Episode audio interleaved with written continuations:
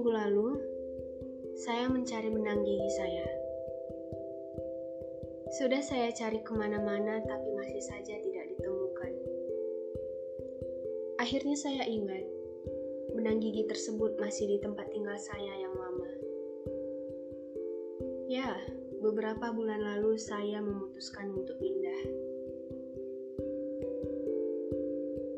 Ada banyak pertimbangan kenapa saya akhirnya pindah. Salah satunya karena tempat tinggal saya yang dulu itu tepat di pinggir jalan. Jadi saya rasa untuk bertahan sekitar empat tahunan lebih itu sudah cukup. Saya ingat sekali, yang paling mengganggu itu ketika jam-jamnya macet. Angkot cepet tiga paling gak slow sekota Madia Medan ini pasti saja berklakson. Jadi dulu waktu tahun 2019, sekitar bulan September, saya rekam podcast saya yang pertama. Dan suara klakson angkot itu masuk ke podcast saya itu. Akhirnya saya memutuskan untuk ngulang dari awal lagi. Tapi kalau diingat-ingat lagi, saya bukanlah orang yang menyarankan sebuah perpindahan. Karena bagi saya tahap yang semua makhluk hidup rasakan setelah pindah adalah adaptasi dan saya benci adaptasi. Adaptasi itu kayak ngulang dari nol lagi. Mungkin kedengarannya sederhana, kita hanya perlu menyesuaikan diri, tapi tidak untuk saya. Sampai-sampai dulu ketika teman saya mau pindah kos, saya bilang, janganlah pindah, emang gak capek buat adaptasi lagi. Kalau masih bisa bertahan di tempat yang lama, kenapa harus pindah? Kenapa harus tergoda pindah hanya karena tempat yang sekarang tidak kelihatan sebagus tempat yang baru? Padahal tempat yang baru pada akhirnya biasa-biasa saja seperti tempat tinggal pada umumnya. Akhirnya saya sadar, kadang yang buat kita pengen pindah itu ekspektasi dan rasa penasaran. Ekspektasi kalau tempat tinggal yang baru itu jauh lebih baik daripada yang sekarang. Jadi kita penasaran, Penasaran dengan isinya, penasaran bagaimana rasanya tinggal di sana. Tempat tinggal saya yang baru ini tidak lagi di pinggir jalan raya. Awalnya saya berekspektasi kalau di sini tidak akan ada gangguan dari luar lagi. Tapi salah besar. Memang tidak ada suara klakson angkot yang mengganggu.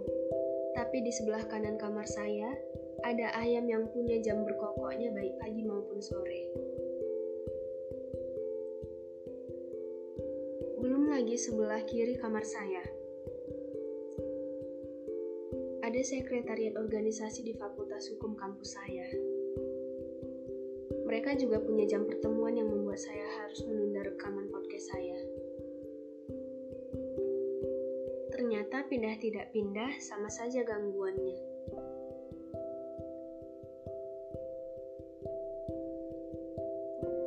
Sabtu kemarin saya membuka akun Twitter saya.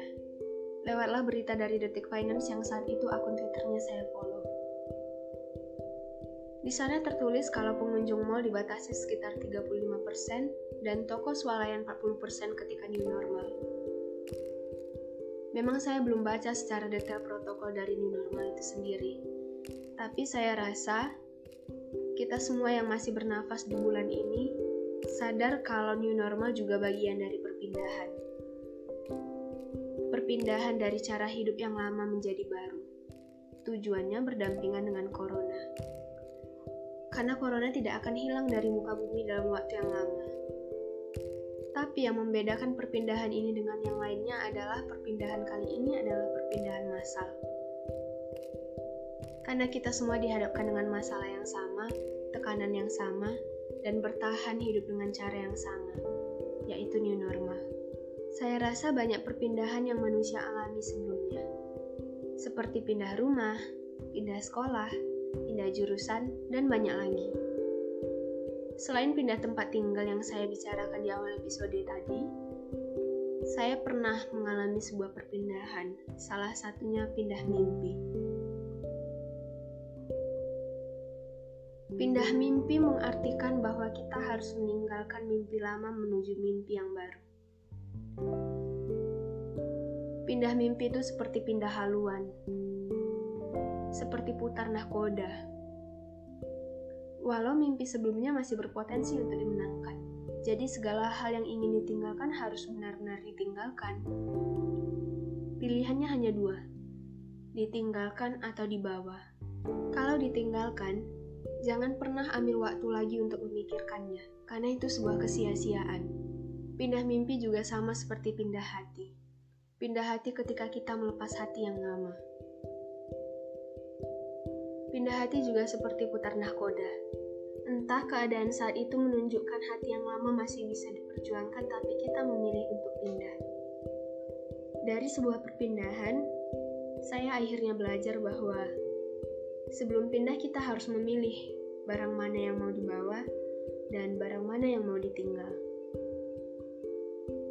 Jangan sampai seperti benang gigi saya.